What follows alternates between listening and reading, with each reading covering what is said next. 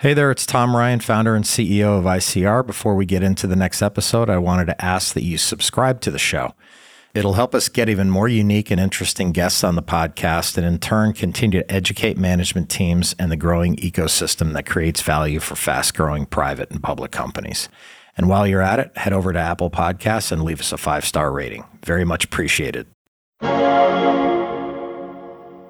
There is no thought process. Instead of going to a restaurant, working in every position, understanding how it works, and then maybe saying, okay, I understand it all now.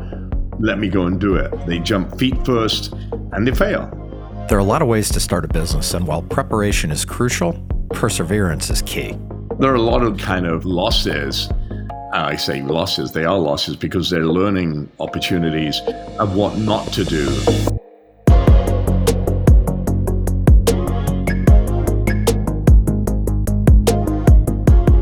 Being a public company can be hard. Small missteps can have outsized consequences.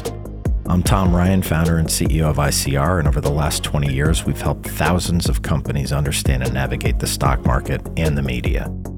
We'll demystify these and other increasingly complex stakeholder groups so you can focus on what you do best building your company and unlocking your true potential. This is Welcome to the Arena.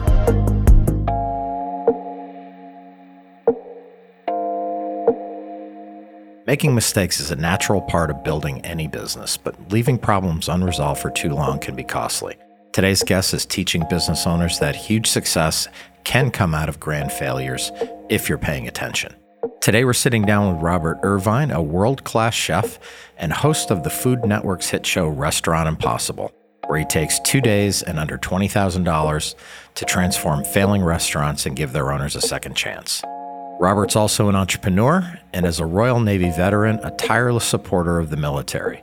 In addition to his restaurants, he's the owner of Fit Crunch, makers of protein bars and snacks, Robert Irvine Foods, which makes restaurant quality, prepared meals available in grocery stores and for food service applications, and Boardroom Spirits, makers of Irvine's Vodka and Irvine's American Dry Gin. Robert is also the author of five books, the latest of which is called Overcoming Impossible. Let's enter the arena with Robert Irvine.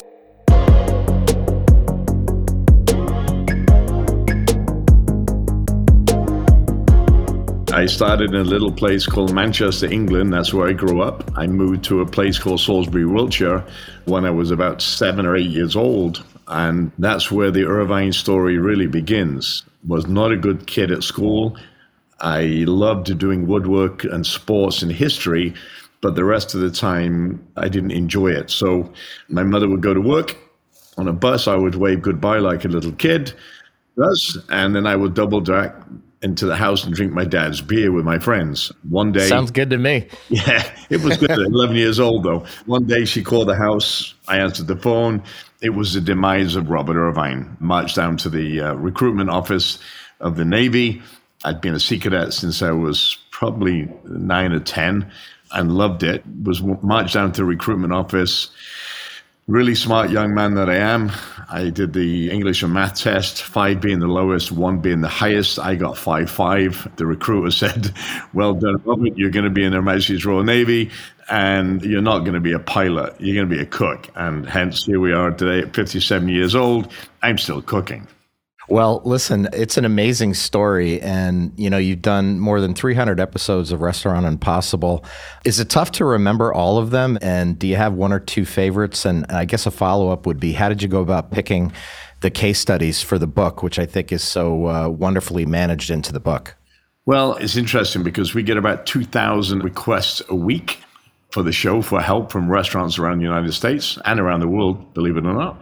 It gets whittled down to five by the network, and then the network picks one. I do not know where I go or, or I don't know the stories, and I choose to do that on my own accord because I want it to be realistic and not me judge the people prior to me being there. So it's really authentic. I picked, along with my my co-author Matt Tuthill, who is the editor of my magazine, who should really take all the credit for the book. I just talked to him. he, wrote, me, as he does every week and every month, in, not only in my speeches, but also in, in the magazine.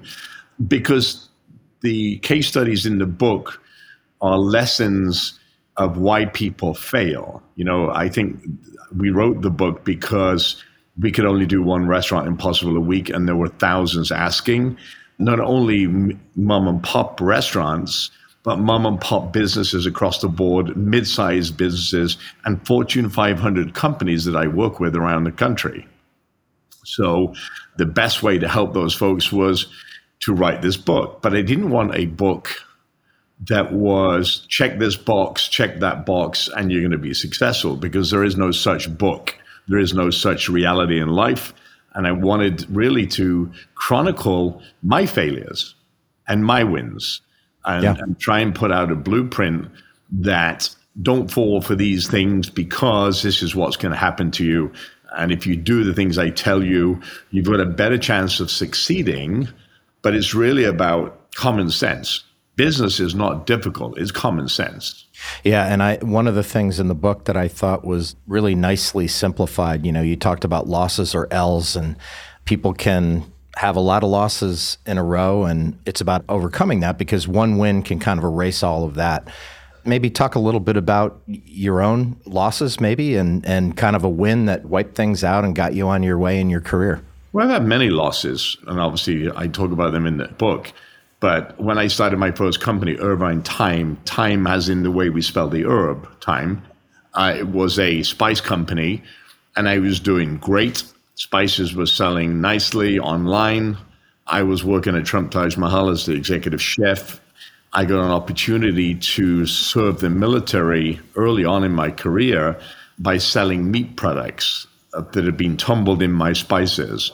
Well, I was doing great, making good money, and then the company the company that I was using literally went out of business. It was the largest hamburger supplier in the country, but had a listeria attack and wiped the company out completely. So I lost my company based on that. That was nothing to do with me, even with USDA inspectors in house. That was one of them. You know, I used to wake up in the middle of the night and write things on a book by the side of my bed, or what should we try next? We have a food company, what should we try next? I tried pizza, put pizza out into the world, the universe. Really realize how silly I am, but didn't know that the bigger companies would come in, pay marketing money, quote unquote, and take Irvine off the market. Get him out. We need that freezer space. Here's a couple of million dollars. And that happens more frequently than, than not with these big players. Little people like myself have no chance. When we started Fit Crunch eight years ago, I was automatically sued for trade dress by Nestle. I'm a little little guy on TV, and Nestle, the largest food company in the world, were threatened by this little guy, sued me for trade dress. I won, by the way. It's actually, if you Google it, you can read about it Irvine versus Nestle. I won because my protein bar looks nothing like chocolate bar. But anyway, so there are, there are a lot of those, those kind of losses, I say losses, they are losses because they're learning opportunities of what not to do. Yeah. Well, I mean, listen, the way people learn is you you make mistakes, hopefully not the big mistake. And like you said, there's so many things out of your control. You can't always have plan B, C, D, and E for all those things. You got to be nimble, perseverance, determination. One of the things I wanted to ask you was your opinion, and I know you have a chapter dedicated to this in the book about social media, which is such a lightning rod these days, and companies are taking different stands on issues. What's your philosophy on social media? What do you have to say in the book about that to companies kind of getting online as they kind of grow and want to get visibility? Well, I, I, am very much in favor of social media, but it is a double edged sword, especially as the world is changing dramatically, whether you believe in woke or no woke or, or this, that. You know, have a TV show that hits 170 countries with a billion viewers a week, half of which believe one thing, half of which believe another, or a third, a third, a third, depending which you look at it. I try to stay away from anything that is political, anything that is questionable. I talk about food, I talk about relationships, I talk about families, I talk about our military but I never get involved in fights on social media because it's just not worth it. Alienating half of or, or a third of your viewers because you believe in something. Those conversations to me are between my wife and I that can discuss behind closed doors. And she can argue with me and I can argue with her or disagree with, with each other. But it's not for the general public at the end of the day considered a celebrity, although I don't. I think I just cook and I'm just lucky to be on TV. But you know, people take that and they can run with it any way they want. So it is a double edged sword. It's great for restaurants, it's great for, for stores to get business out and that type of thing. But the minute you become anything but social and not political and all the rest of it, you're okay. But the minute you touch the political or, or say something bad, you're canceled. And, and it could be a lifetime of work.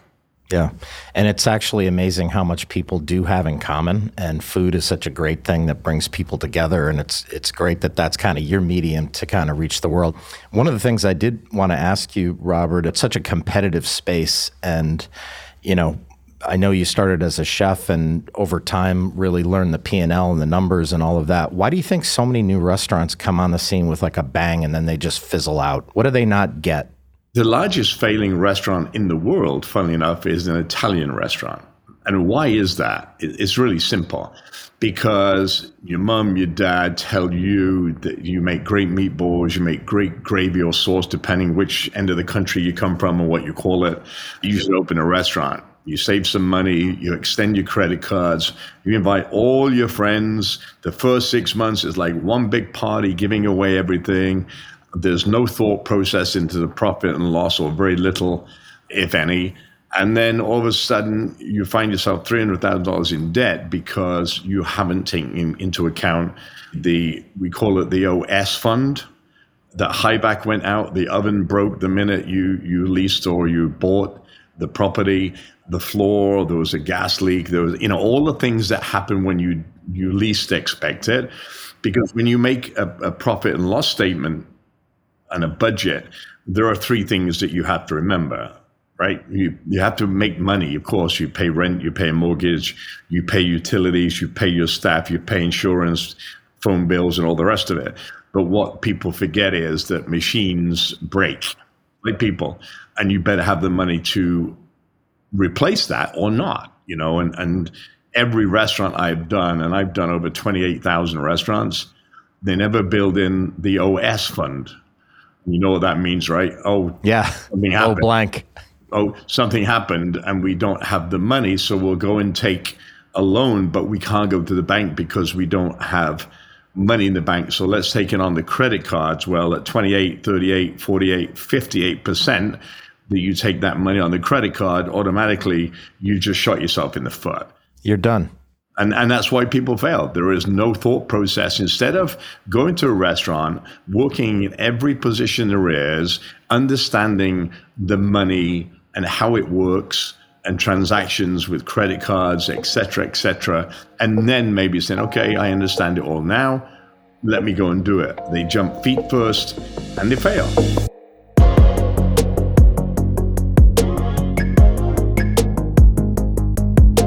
Robert Show, Restaurant Impossible, has been running for an incredible 21 seasons, so he's been helping out a lot of struggling restaurant owners for a really long time. I asked Robert about his most memorable success stories on the show and some of the key turning points those owners faced. The last three years since COVID, we're 96% successful in the restaurants that we've touched, right? Which is huge. And nobody else can say that on television. I don't care what name you throw out and that's the real number. I can tell you that the highest in debt was a place called Off Street Cafe in Cerritos, California, in a strip mall, funnily enough, um, was $1.1 million in debt. Uh, eight years later, they paid off the $1.1 million and do $3.4 million in revenue a year. I was back there for a revisit recently. The place looks amazing. The food was spectacular. And I haven't been there for eight years. Yeah, that must be unbelievably satisfying. And, and, then I have one in New Jersey called Farm to Table. It used to be called the Covered Bridge because it's like something out of a movie, like Driving Miss Daisy. There's a covered bridge and the river, and this restaurant actually sat on it. Husband and wife divorced after 10 years, but still had to work together. Yeah. Oh. He was very abusive to the point that on day two, I literally took them to the riverbank and said, Look, one of you's got to go and somebody's got to assume $350,000 in debt and the other one has to write it off. And she said, well, I, I don't, I don't know anything. Her name is Jen. Believe me, you can do this and I will help you if you, but you've got to take on the debt. So we had the debt assigned to her with a lawyer, $350,000. And literally he packed his stuff, went, you know, begrudgingly and happily at the same time. He's kind of a strange bird, but I can tell you in the first year or the first couple of months, she went to school to learn how to cook basic food. She then went to a, a restaurant, a French restaurant, two weeks to learn how to plate food. She's now doing $2.7 million a year. She paid off the 350 in less than nine months. And, you know, there's a thousand of those. There are people that don't listen. These are the people that listened. Then there are people that say, no, we're going to go back and, and, and sell all you can eat steaks for $3 when they costing me $5, you know. and there are people out there like that. I've had some amazing people uh, on this show over the last 13 years, 14 years that have really gone on. Denny Tornatore, he's now opened three restaurants. He was failing. He opened three restaurants up the road from me in Florida, doing just killing it. And I talk to these folks every week. Yeah. Well, it, it, the thing that just blows my mind too is doing it with $10,000, right? I mean, it's not like you're going in with a hundred grand. This oh, is bare bones stuff. But when you think about, no wonder there's thousands of, of people wanting to get on the show. When you generate a return on that kind of money, it's pretty incredible. They're not paying the money. I'm paying the money. I will tell you it's slightly more than $10,000. It's almost about 17, 18 now due to the inflation of the products. We can't yeah, still. buy them anymore. But even so, at that price, a brand new restaurant, literally a brand new restaurant and a brand new mindset. And it's not that they don't know how to do it. It's just they don't know where to start. Yeah. You've seen the show. So my my focus is go in, tell me the story, break you down, and then build you up slowly, one step at a time, just we, like we do in the military, so that the systems and operating procedures are in place that you can't fail if you do these things. I think your biggest strength personally is inspiring people. That's what I see on the show. You just happen to do it through being a chef and helping people kind of get out of their situation. When did you realize kind of the power of being a leader holding people accountable versus maybe you know someone being paralyzed or trying to do every single job themselves within a restaurant. Like when did the light bulb go off to you? Well i joined the military early as, as you know 15 and a half years old. I was in the military 16 i actually started i think pretty much the minute i was in the military straight away my first eight weeks i was advanced 11 weeks of, of promotion. So on a warship with a lot older. We didn't have females on warships in them days like we do now. So for me, it was taking charge of older people and navigating how to get the best out of, of those people at the time. And that's what the book, if you read the book, there's four real pillars there. One is empathetic leadership, understanding the people. It's almost like having children, right? You coax the children to do things and you pat them on the back or you praise them or you chastise them in some way, shape, or form so they know they did wrong. Well, it's the same with employees. You know, we have 5,000 employees across all our platforms, and having to know each and every one what makes them tick. It's not just necessarily money, it could be vacations, it could be time with their kids, it could be. So you have to know what makes each individual tick. Then comes the second part, which is egos. Losing your ego, in, in other words, mine and theirs right? Because egos just get in the way. The third one is trust. And the fourth one, and you, you already mentioned it, is authenticity. You know, if you care about people, then you care about them. And I do. When I first started the show, it was really about floors and tables and chairs and getting the business going. Then I realized after we had a three year hiatus, because I was pretty much burnt out, that it's not about the business, it's about the people. And once you fix the people and you put the procedures in place. Any business, no matter it's a trucking, a fuel stop, a shop, and I've done them all. Technology companies, which I do now. You know, you see the the restaurant side, but we have a company that spans, you know, Fortune 500 companies where we go in and, and do the same thing on a different level because it's hundreds of, of billions of dollars. Yeah. No matter what the size, there's complications when it's a little family trying to work together. And there's massive complications when you have 2,000, 5,000 employees, right? That could be even more complicated, right? It's funny. It's the same thing that I wrote a, a story in a book about a lemon poppy seed pancake recipe, which talks about that scalability, right? So you make a pancake for two people, four people, it works. But the minute you go to six or eight, the elasticity of the gluten and all that, and it's the same with business you can't just keep doubling up because you thought it was going to work. It doesn't work like that. There has to be new procedures. You know, think of a, think of a Walmart, an American Airlines, an NBC Universal, Comcast, all those kind of businesses that continually keep growing. They have to continually reboot their standing operating procedures and how they do business. With everything that you have going on, from Fit Crunch to Boardroom Spirits to you know your the food company like how do you pull it all together how do you oversee everything you must have a great team number one how do you kind of juggle all that with being on social media and everything that you do every day well, uh, you just mentioned it there. First of all, you have to have people you trust. And it's really interesting. We have a strange kind of way in which we hire people. In 14, 15 years, I think I've only lost three people that we chose to lose. My wife told me never to hire them. I went against her gut instinct and hired them. They're the three people we fired. so we have a kind of a the top senior leadership, which is about 30 people, get an hour with the, the people we're trying to hire. The last one is my wife. She gets the final say.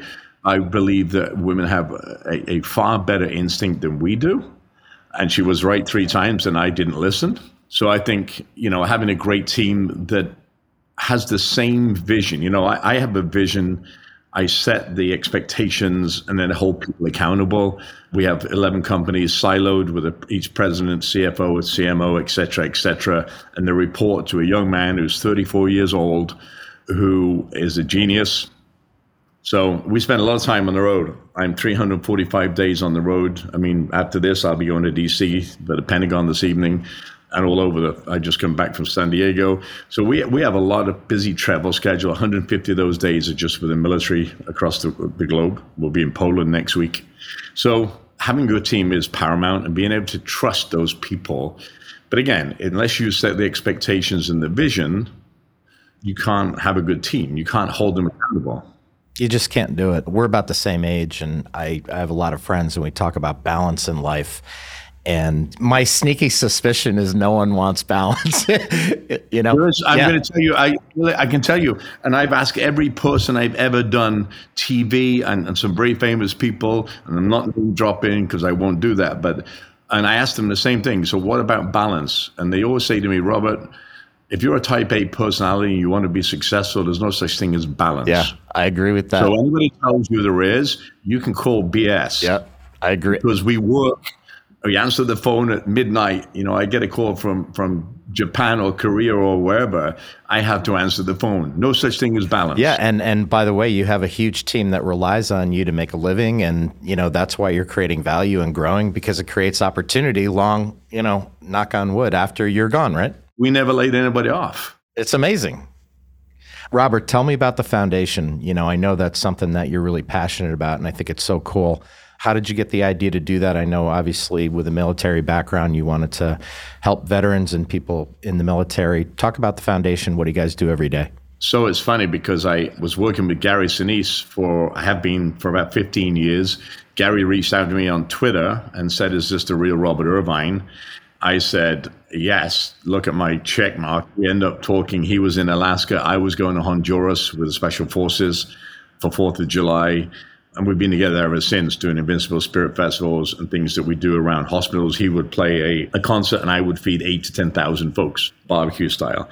So that's how it started. Then about eight, nine years ago, I wanted to do more. So Gary builds homes and, and, and does these kind of programs. I wanted to do something different based on mental and physical health because I love to work out and, and so on and so forth.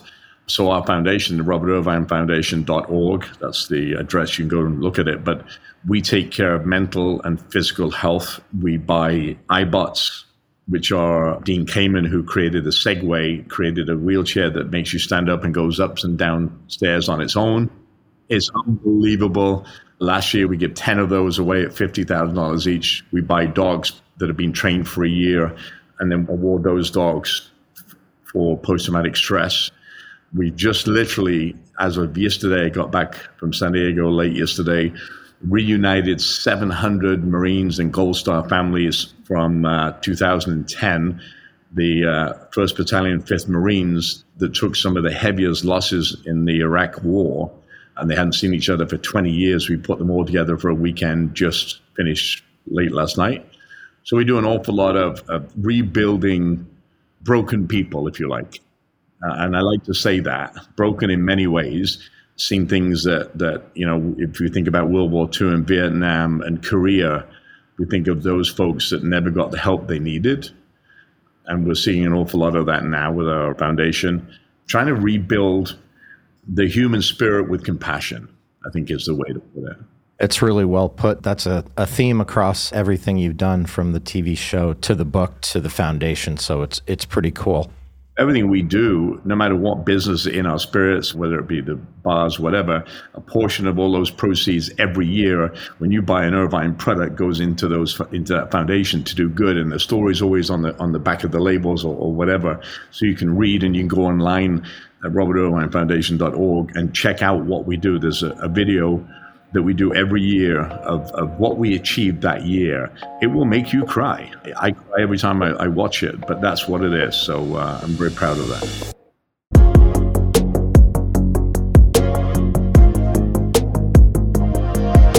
Robert has mastered how to revive a failing business and then make it thrive.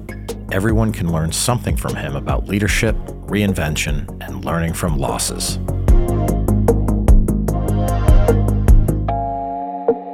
At Welcome to the Arena, we're working really hard to bring you exciting guests and great content.